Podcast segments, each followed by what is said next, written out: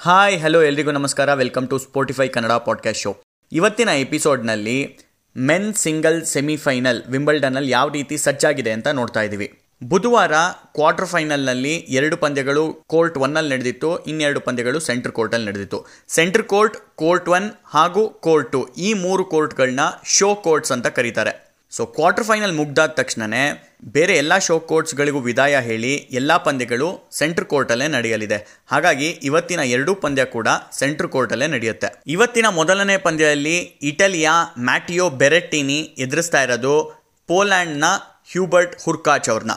Berrettini ಅವರು Wimbledon twenty twenty ಒನ್ನಲ್ಲಿ ಎಕ್ಸಲೆಂಟಾಗಿ ಕಾಣ್ತಾ ಇದ್ದಾರೆ ಇವರು ಕೇವಲ ಎರಡೇ ಎರಡು ಸೆಟ್ನ ಸೋತಿರೋದು ಸೆಮಿಫೈನಲ್ನ ತಲುಪೋದಕ್ಕೆ. ಅದರಲ್ಲೂ ಒಂದು ಸೆಟ್ನ ಕ್ವಾರ್ಟರ್ ಫೈನಲ್ನಲ್ಲಿ ಅಲಿಯಾ ಸೀಮ್ ಅವರಿಗೆ ಸೋತಿದ್ದು. ಈ ಎರಡೂ ಆಟಗಾರರು ಕೂಡ ಮೇಜರ್ ಟೂರ್ನಮೆಂಟ್ಸಲ್ಲಿ ಮೊಟ್ಟ ಮೊದಲನೇ ಬಾರಿಗೆ ಸೆಮಿಫೈನಲ್ ಹಂತವನ್ನು ತಲುಪ್ತಾ ಇರೋದು. ಈ ಇಪ್ಪತ್ತೈದು ವರ್ಷದ ಇಟಾಲಿಯನ್ ಕೇವಲ ನಾಲ್ಕು ಸೆಟ್ಗಳನ್ನ ತಗೊಂಡ್ರು ಅಲಿಯಾ ಸೀಮ್ ಅವ್ರನ್ನ ಬೀಟ್ ಮಾಡೋದಕ್ಕೆ ಕ್ವಾರ್ಟರ್ ಫೈನಲ್ನಲ್ಲಿ ಕಳೆದ ಪಾಡ್ಕಾಸ್ಟ್ನಲ್ಲೇ ಹೇಳಿದಂತೆ ಈ ಇಟಾಲಿಯನ್ನು ಹೋದ ತಿಂಗಳು ನಡೆದಂಥ ಕ್ವೀನ್ಸ್ ಟೈಟಲ್ನ ಗೆದ್ದಿದ್ರು. ಸೊ ಇವರ ತಯಾರಿ ವಿಂಬಲ್ಡನ್ಗೆ ಹಂಡ್ರೆಡ್ ಆನ್ ಹಂಡ್ರೆಡ್ ಇತ್ತು. ಆ ಟೂರ್ನಮೆಂಟಲ್ಲೂ ಕೂಡ ಅವರು ಕೇವಲ ಒಂದೇ ಒಂದು ಸೆಟ್ಟನ್ನು ಸೋತಿದ್ದು ಕಪ್ಪನ್ನು ಗೆಲ್ಲೋದಕ್ಕೆ. ಇವತ್ತಿನ ಮೊದಲನೇ ಪಂದ್ಯದಲ್ಲಿ ಬೆರೆಟ್ಟಿನಿ ಅವರು ಫೇವ್ರೇಟ್ಸ್ ಆಗಿ ಸ್ಟಾರ್ಟ್ ಮಾಡ್ತಾರೆ. ಹ್ಯೂಬರ್ಟ್ ಹುರ್ಕಾಚ್ ಅವರು ಬಿಗ್ಗೆಸ್ಟ್ ಅಪ್ಸೆಟ್ನ ನೀಡಿದ್ರು ರಾಜರ್ ಫೆಡ್ರರ್ ಅವ್ರನ್ನ ಬೀಟ್ ಮಾಡಿ. ಇನ್ಫ್ಯಾಕ್ಟ್ ಮ್ಯಾಚಿಗೆ ಮುಂಚೆ ರಾಜರ್ ಫೆಡ್ರರ್ ಅವರು ನನ್ನ ಐಡಲ್ ಅಂತ ಹೇಳಿ ಮ್ಯಾಚ್ನ ಶುರು ಮಾಡಿ ಸ್ಟ್ರೈಟ್ ಸೆಟ್ಸಲ್ಲಿ ಬೀಟ್ ಮಾಡಿದರು. ಎಸ್ಪೆಷಲಿ ತರ್ಡ್ ಸೆಟ್ನ ಸಿಕ್ಸ್ ನಿಲ್ ಬೀಟ್ ಮಾಡಿದರು ರಾಜರ್ ಫೆಡ್ರರ್ಗೆ ರಾಜರ್ ಫೆಡ್ರರು ಇಡೀ ವಿಂಬಲ್ಡನ್ ಇತಿಹಾಸದಲ್ಲೇ ಸಿಕ್ಸ್ ನಿಲ್ ಯಾವ ಸೆಟ್ಟನ್ನು ಸೋತಿರಲಿಲ್ಲ. ಹುರ್ಕಾಚ್ ಅವರು ಕೂಡ ಮೊಟ್ಟ ಮೊದಲನೇ ಬಾರಿಗೆ ಕ್ವಾರ್ಟರ್ ಫೈನಲ್ ಹಂತವನ್ನು ತಲುಪಿದ್ರು ಕೂಡ ವೆಟರನ್ ಥರ ಆಡಿದರು. ಹುರ್ಕಾಚ್ ಅವರ ಪ್ರಮುಖ ಅಸ್ತ್ರ ಅಂದರೆ ಅವರ ಸರ್ವಿಂಗ್ ಗೇಮ್. ಇದನ್ನು ಹೋದ್ ಪಾಡ್ಕಾಸ್ಟಲ್ಲೂ ಕೂಡ ಹೇಳಿದ್ವಿ. ಅದೇ ಪ್ರಮುಖ ಕಾರಣ ಆಯಿತು ರಾಜರ್ ಫೆಡ್ರರ್ನ ಬೀಟ್ ಮಾಡೋಕ್ಕೂ ಕೂಡ. ಎಸ್ಪೆಷಲಿ ಇವರ ಫಸ್ಟ್ ಸರ್ವು ಅನ್ರಿಟರ್ನೆಬಲ್ ಅಂತ ಹೇಳ್ಬೋದು.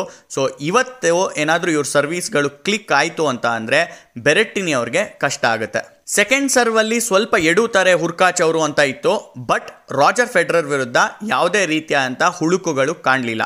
ಇವತ್ತೇನಾದರೂ ಇವರ ಫಸ್ಟ್ ಸರ್ವೀಸ್ಗಳು ಕೈ ಹಿಡಿತು ಅಂತ ಅಂದರೆ ಈ ಗೇಮ್ನ ಐದನೇ ಸೆಟ್ ತನಕ ತೊಗೊಂಡೋಗುವಂಥ ಎಲ್ಲ ಸಾಧ್ಯತೆ ಇರುತ್ತೆ. ಈ ಇಪ್ಪತ್ನಾಲ್ಕು ವರ್ಷದ ಪೋಲ್ಯಾಂಡ್ ಆಟಗಾರ ಬರೀ ಫೆಡ್ರರ್ ಅವ್ರನ್ನ ಸೋಲ್ಸಿಲ್ಲ, ಇವರ ಹಾದಿಯಲ್ಲಿ ಮೆಡ್ವೆಡೇವ್ ಅಂದರೆ ನಂಬರ್ ಟೂ ಸೀಡೆಡ್ ಪ್ಲೇಯರ್ನ ಕೂಡ ಸೋಲ್ಸಿದ್ರು. ಹಾಗಾಗಿ ಇವರಿಗೆ ಅಂಡರ್ ಡಾಗ್ ಆಗಿ ಮ್ಯಾಚ್ನ ಪ್ರಾರಂಭಿಸಿ ಅಭ್ಯಾಸ ಆಗೋಗಿದೆ. ಸೊ ಇನ್ನೊಂದು ಅಪ್ಸೆಟ್ ನೀಡೋದಕ್ಕೆ ತಯಾರಾಗಿರ್ತಾರೆ ಹುರ್ಕಾಚ್ ಅವರು. ಟೂ ತೌಸಂಡ್ ನೈನ್ಟೀನ್ ಮಿಯಾಮಿ ಮಾಸ್ಟರ್ಸಲ್ಲಿ ಬೆರೆಟ್ಟಿನಿ ಹಾಗೂ ಹ್ಯೂಬರ್ಟ್ ಹುರ್ಕಾಚ್ ಅವರು ಭೇಟಿಯಾಗಿದ್ರು. ಅದರಲ್ಲಿ ಸ್ಟ್ರೈಟ್ ಸೆಟ್ಸಲ್ಲಿ ಗೆದ್ಕೊಂಡಿದ್ದು ಹುರ್ಕಾಚ್ ಅವರು. ಸೊ ಹೆಡ್ ಟು ಹೆಡ್ ನೋಡೋದಾದ್ರೆ ಹುರ್ಕಾಚ್ ಅವ್ರಿಗೆ ಮೇಲುಗೈ ಇದೆ.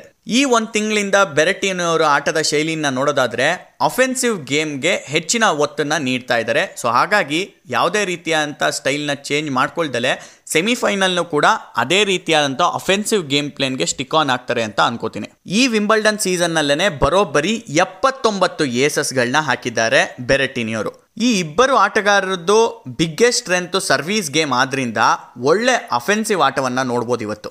ಬೆರೆಟ್ಟಿನಿ ಅವ್ರಿಗೆ ಇನ್ನೊಂದು ಪ್ರಮುಖ ಅಸ್ತ್ರ ಅಂದರೆ ಅವರ ಫೋರ್ ಹ್ಯಾಂಡ್ ಇವತ್ತು ಬೆರೆಟ್ಟಿನಿ ಅವರ ಫೋರ್ ಹ್ಯಾಂಡ್ ಕೈ ಹಿಡಿದ್ರೆ ವಿಂಬಲ್ಡನ್ಗೆ ಇಪ್ಪತ್ನಾಲ್ಕು ವರ್ಷದ ಪೋಲ್ಯಾಂಡ್ ಆಟಗಾರ ಹುರ್ಕಾಚ್ ಅವರು ಗುಡ್ ಬೈ ಹೇಳಬೇಕಾಗುತ್ತೆ. ಬೆರೆಟ್ಟಿನಿ ಅವರ ರೆಕಾರ್ಡು ಆನ್ ಗ್ರಾಸ್ ನೋಡೋದಾದ್ರೆ ಇಪ್ಪತ್ತೆಂಟು ಪಂದ್ಯಗಳನ್ನ ಆಡಿದ್ದಾರೆ. ಅದರಲ್ಲಿ ಇಪ್ಪತ್ತ್ಮೂರು ಪಂದ್ಯಗಳನ್ನು ಗೆದ್ದಿದ್ದಾರೆ. ಇದು ತುಂಬಾ ಕಾನ್ಫಿಡೆನ್ಸ್ ನೀಡಲಾಗುತ್ತೆ ಸೆಮಿಫೈನಲ್ನ ಶುರು ಮಾಡೋದಕ್ಕೆ. ಹುರ್ಕಾಚ್ ಅವರ ಪ್ರಮುಖ ಅಸ್ತ್ರಗಳು ಅಂತ ಅಂದರೆ ಒಳ್ಳೆ ಪವರ್ಫುಲ್ ಗ್ರೌಂಡ್ ಸ್ಟ್ರೋಕ್ಸ್ಗಳನ್ನ ಆಡ್ತಾರೆ ಫೋರ್ ಹ್ಯಾಂಡಲ್ಲೂ ಆಡ್ತಾರೆ ಬ್ಯಾಕ್ ಹ್ಯಾಂಡಲ್ಲೂ ಆಡ್ತಾರೆ. ಎಸ್ಪೆಷಲಿ ಅವರ ಬ್ಯಾಕ್ ಹ್ಯಾಂಡಲ್ಲಿ ಒಳ್ಳೊಳ್ಳೆ ಸ್ಲೈಸಸ್ಗಳನ್ನ ಮಾಡ್ತಾರೆ. ಸೊ ಹಾಗಾಗಿ ಈ ಪಂದ್ಯ ತುಂಬಾ ಇಂಟ್ರೆಸ್ಟಿಂಗ್ ಆಗಿರುತ್ತೆ. ಇವರು ನಲವತ್ತೆಂಟು ಏಸಸ್ಗಳನ್ನ ಹಾಕಿದ್ದಾರೆ ಈ ಟೂರ್ನಮೆಂಟಲ್ಲಿ ಬಿಗ್ಗರ್ ಸ್ಟೇಜಲ್ಲಿ ಯಾವಾಗಲೂ ಹೇಳ್ತಾ ಇರ್ತೀವಿ ಎಕ್ಸ್ಪೀರಿಯನ್ಸ್ ಮ್ಯಾಟ್ರ್ ಆಗುತ್ತೆ ಅಂತ. ಸೊ ಹಾಗಾಗಿ ಬೆರೆಟ್ಟಿನಿ ಅವರ ಎಲ್ಲ ಎಕ್ಸ್ಪೀರಿಯನ್ಸಸ್ನು ದಾರೆ ಎಳೆದು ಇವತ್ತು ಹುರ್ಕಾಚ್ ಅವ್ರನ್ನ ಈಸಿಯಾಗಿ ನಾಲ್ಕು ಸೆಟ್ಟಲ್ಲಿ ಬೀಟ್ ಮಾಡ್ತಾರೆ ಅಂತ ನಂಗೆ ಅನ್ನಿಸ್ತಾ ಇದೆ. ಇವತ್ತಿನ ಎರಡನೇ ಪಂದ್ಯದಲ್ಲಿ ಸರ್ಬಿಯಾದ superstar defending champion, world number one, ಹುಲ್ಲನ್ನು ಹೂವಿನ ಹಾಸಿಗೆ ಮಾಡಿಕೊಂಡಿರುವಂಥ ಆಟಗಾರ ನೋವಾಕ್ ಜೋಕೋವಿಚ್ ಎದುರಿಸ್ತಾ ಇರೋದು ಡೆನಿಸ್ ಶಪವಲವ್ ಅವ್ರನ್ನ. ಈ ವರ್ಷದಲ್ಲಿ ಆಲ್ರೆಡಿ ಆಸ್ಟ್ರೇಲಿಯನ್ ಓಪನ್ ಹಾಗೂ ಫ್ರೆಂಚ್ ಓಪನ್ ಗೆದ್ಕೊಂಡಿರುವಂಥ ನೋವಾಕ್ ಜೋಕೋವಿಚ್ ಅವರು ತ್ರೀ ಆನ್ ತ್ರೀ ಮಾಡುವಂಥ ಎಲ್ಲ ಸರ್ವ ಸಾಧ್ಯತೆಗಳು ಕಾಣ್ತಾ ಇದೆ. ಜೋಕೋವಿಚ್ ಅವರು ಈ ವಿಂಬಲ್ಡನ್ನ ಗೆದ್ರೆ ಅವರ ಕರಿಯರ್ನ ಇಪ್ಪತ್ತನೇ ಗ್ರ್ಯಾಂಡ್ ಸ್ಲ್ಯಾಮ್ ಟೈಟಲ್ ಇದಾಗುತ್ತೆ. ನಮ್ಮನ್ನೆಲ್ಲ ಕಾಡುವಂಥ ಪ್ರಶ್ನೆ ಏನಪ್ಪ ಅಂತ ಅಂದರೆ, ಈ ಕೆನಡಿಯನ್ ಡೆನ್ನಿಸ್ ಶಾಪೋವಲವ್ ಅವರು ಒಂದು ಅಪ್ಸೆಟ್ನ ನೀಡಬಲ್ಲರ ಇವತ್ತು ಅಂತ. ಕ್ವಾರ್ಟರ್ ಫೈನಲ್ನಲ್ಲಿ ಐದು ಸೆಟ್ ಹೋರಾಡಿ ಬರ್ತಿರುವಂಥ ಆಟಗಾರ ಇನ್ನೂ ಶಕ್ತಿ ಇರುತ್ತಾ ಚಾಂಪಿಯನ್ನ ಎದುರಿಸಕ್ಕೆ ಕಾದ್ ನೋಡಬೇಕು. ಶಪೋವಲವ್ ಅವರ ಪ್ರಮುಖ ಅಸ್ತ್ರ ಅಂದರೆ ಬಾಲ್ ಸ್ಟ್ರೈಕಿಂಗ್ ಪವರ್ ಕ್ವಾರ್ಟರ್ ಫೈನಲ್ನಲ್ಲಿ ಹಚವನೋಫ್ ಅವರ ವಿರುದ್ಧ ಎರಡು ಒಂದು ಸೆಟ್ಗಳಿಂದ ಟ್ರೈಲ್ ಮಾಡ್ತಾ ಇದ್ರು ಕೂಡ ಕಡೆಯ ಎರಡು ಸೆಟ್ಗಳನ್ನು ಗೆದ್ದು ಸೆಮಿಫೈನಲ್ ಟಿಕೆಟ್ನ ಪಡ್ಕೊಂಡಿದ್ದಾರೆ. ಇದು ಅವರ ಮೊಟ್ಟ ಮೊದಲನೇ ಸೆಮಿಫೈನಲ್. ಇಲ್ಲಿವರೆಗೂ ಡೆನ್ನಿಸ್ ಶಪವಲವ್ ಅವರು ಈಸಿ ಪಾಯಿಂಟ್ಸ್ನ ಗಳಿಸ್ಕೊತಾ ಇದ್ರು ಅವರ ಸರ್ವೀಸಲ್ಲಿ. ಬಟ್ ಇವತ್ತು ಚಾಂಪಿಯನ್ನ ಎದುರಿಸ್ತಾ ಇರಬೇಕಾದ್ರೆ ಅವರಿಗೆ ಅಷ್ಟು ಈಸಿಯಾಗಿ ಅವರ ಸರ್ವೀಸ್ಗಳಲ್ಲಿ ಪಾಯಿಂಟ್ ಸಿಗಲ್ಲ. ಹಾಗಾಗಿ ಇವರು first service ಪರ್ಸೆಂಟೇಜ್ನ around sixty five to seventy ಇಟ್ಕೊಂಡ್ರೆ ತುಂಬ ಒಳ್ಳೆಯದು ಡೆನಿಸ್ ಶಪೋವಲವ್ ಅವರು ಎಲ್ಲ ಕೆನೆಡಿಯನ್ ದೇವರುಗಳನ್ನು ಬೇಡ್ಕೋತಾ ಇರ್ತಾರೆ. ಇವತ್ತು ಆವ್ರೇಜ್ ಡೇ ಆಗಿರಲಿ, ನೋವಾಕ್ ಜೋಕೋವಿಚ್ ಅವ್ರಿಗೆ ಅವಾಗಾದರೂ ಸ್ವಲ್ಪ ಸಾಧ್ಯತೆ ಸಿಗುತ್ತೆ ಅಂತ.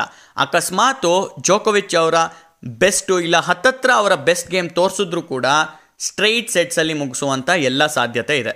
ಶಪೋವಲವ್ ಅವರ ಇನ್ನೊಂದು ಕೊರತೆ ಏನಪ್ಪ ಅಂತ ಅಂದರೆ ಡಬಲ್ ಫಾಲ್ಟ್ಸ್ಗಳನ್ನ ಹೆಚ್ಚಿಗೆ ಮಾಡ್ತಾರೆ. ಇದನ್ನು ಕ್ವಾರ್ಟರ್ ಫೈನಲ್ನಲ್ಲೂ ಕೂಡ ನಾವು ನೋಡಿದ್ದೀವಿ ಮತ್ತೊಮ್ಮೆ ಒತ್ತಿ ಒತ್ತಿ ಹೇಳಬೇಕು ಅಂತ ಅಂದರೆ, ಇವತ್ತು ಒಂದು ಚೂರ್ ಚಾನ್ಸ್ ಶಪೋವಲವ್ಗೆ ಸಿಗಬೇಕು ಅಂದರೂ ಕೂಡ ಇವರ ಸರ್ವೀಸ್ನ ತುಂಬ ತುಂಬ ತುಂಬ ಕೇರ್ಫುಲ್ಲಾಗಿ ಮಾಡಬೇಕಾಗುತ್ತೆ. ಯಾಕೆ ಅಂದರೆ ನಮ್ಮೆಲ್ಲರಿಗೂ ಗೊತ್ತಿರೋ ಥರ one of the best return game ಇಟ್ಟಿರುವಂಥ ಆಟಗಾರ ಇಡೀ ವರ್ಲ್ಡಲ್ಲಿ ಇಫ್ ನಾಟ್ ಆಲ್ ಟೈಮ್ ಅಂತ ಅಂದರೆ ನೋವಾಕ್ ಜೋಕೋವಿಚ್ ಕೆನಡಾದ ಡೆನ್ನಿಸ್ ಶಪವಲವ್ ಅವರ ಹಾಟ್ ಫಾರ್ಮಲ್ ಇದ್ದರೂ ಕೂಡ ಜೋಕೋವಿಚ್ ಅವ್ರನ್ನ ಬೀಟ್ ಮಾಡೋದು ಕಷ್ಟ ಸಾಧ್ಯ ಶಪವಲವ್ ಅವರ ಇನ್ನೊಂದು ಪ್ರಮುಖ ಅಸ್ತ್ರ ಅಂದರೆ ವಂಡರ್ಫುಲ್ ಬ್ಯಾಕ್ ಹ್ಯಾಂಡ್ನ ಇಟ್ಟಿದ್ದಾರೆ. ಮತ್ತು ಇವರು ಎಡಗೈ ಆಟಗಾರ ಆಗಿರೋದ್ರಿಂದ ಕೋರ್ಟ್ನ ಚೆನ್ನಾಗಿ ಓಪನ್ ಅಪ್ ಮಾಡ್ತಾರೆ ಇವರ ಫೋರ್ ಹ್ಯಾಂಡ್ ಹಾಗೂ ಬ್ಯಾಕ್ ಹ್ಯಾಂಡ್ನಿಂದ ಹೆಡ್ ಟು ಹೆಡ್ ನೋಡೋದಾದ್ರೆ ಜೋಕೋವಿಚ್ ಹಾಗೂ ಶಪೋವಲ್ ಅವರು ಆರು ಬಾರಿ ಭೇಟಿಯಾಗಿದ್ದಾರೆ. ಆರು ಬಾರಿ ಕೂಡ ಜೋಕೋವಿಚ್ ಅವರು ಗೆದ್ದಿದ್ದಾರೆ. ಸಿಂಪಲ್ ಆಗಿ ಹೇಳಬೇಕು ಅಂತ ಅಂದರೆ ಇವತ್ತು ಒಂದೇ ಒಂದು ತಪ್ಪು ಹೆಜ್ಜೆನೂ ಕೂಡ ಇಡೋದಕ್ಕಾಗಲ್ಲ ಡೆನ್ನಿಸ್ ಶಪೋವಲವ್.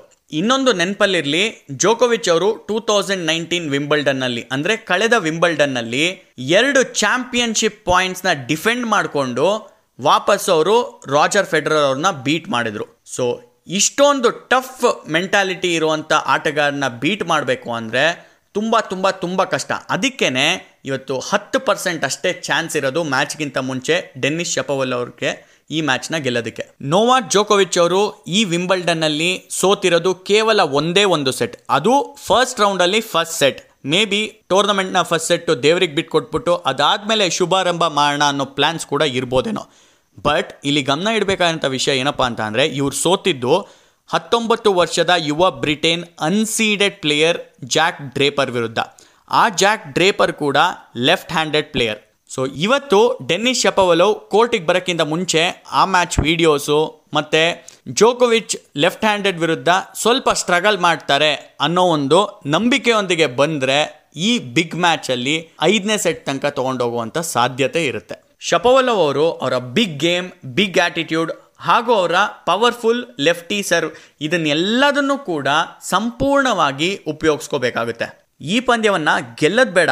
ಬರೀ ಐದನೇ ಸೆಟ್ಗೆ ತಗೊಂಡೋದ್ರೇನೆ ಸಾಕು. ಡೆನ್ನಿಸ್ ಶಪವಲವ್ ಅವ್ರನ್ನ ಒನ್ ಫಾರ್ ದ ಫ್ಯೂಚರ್ ಅಂತ ನಾವು ಬಣ್ಣಿಸ್ಬೋದು.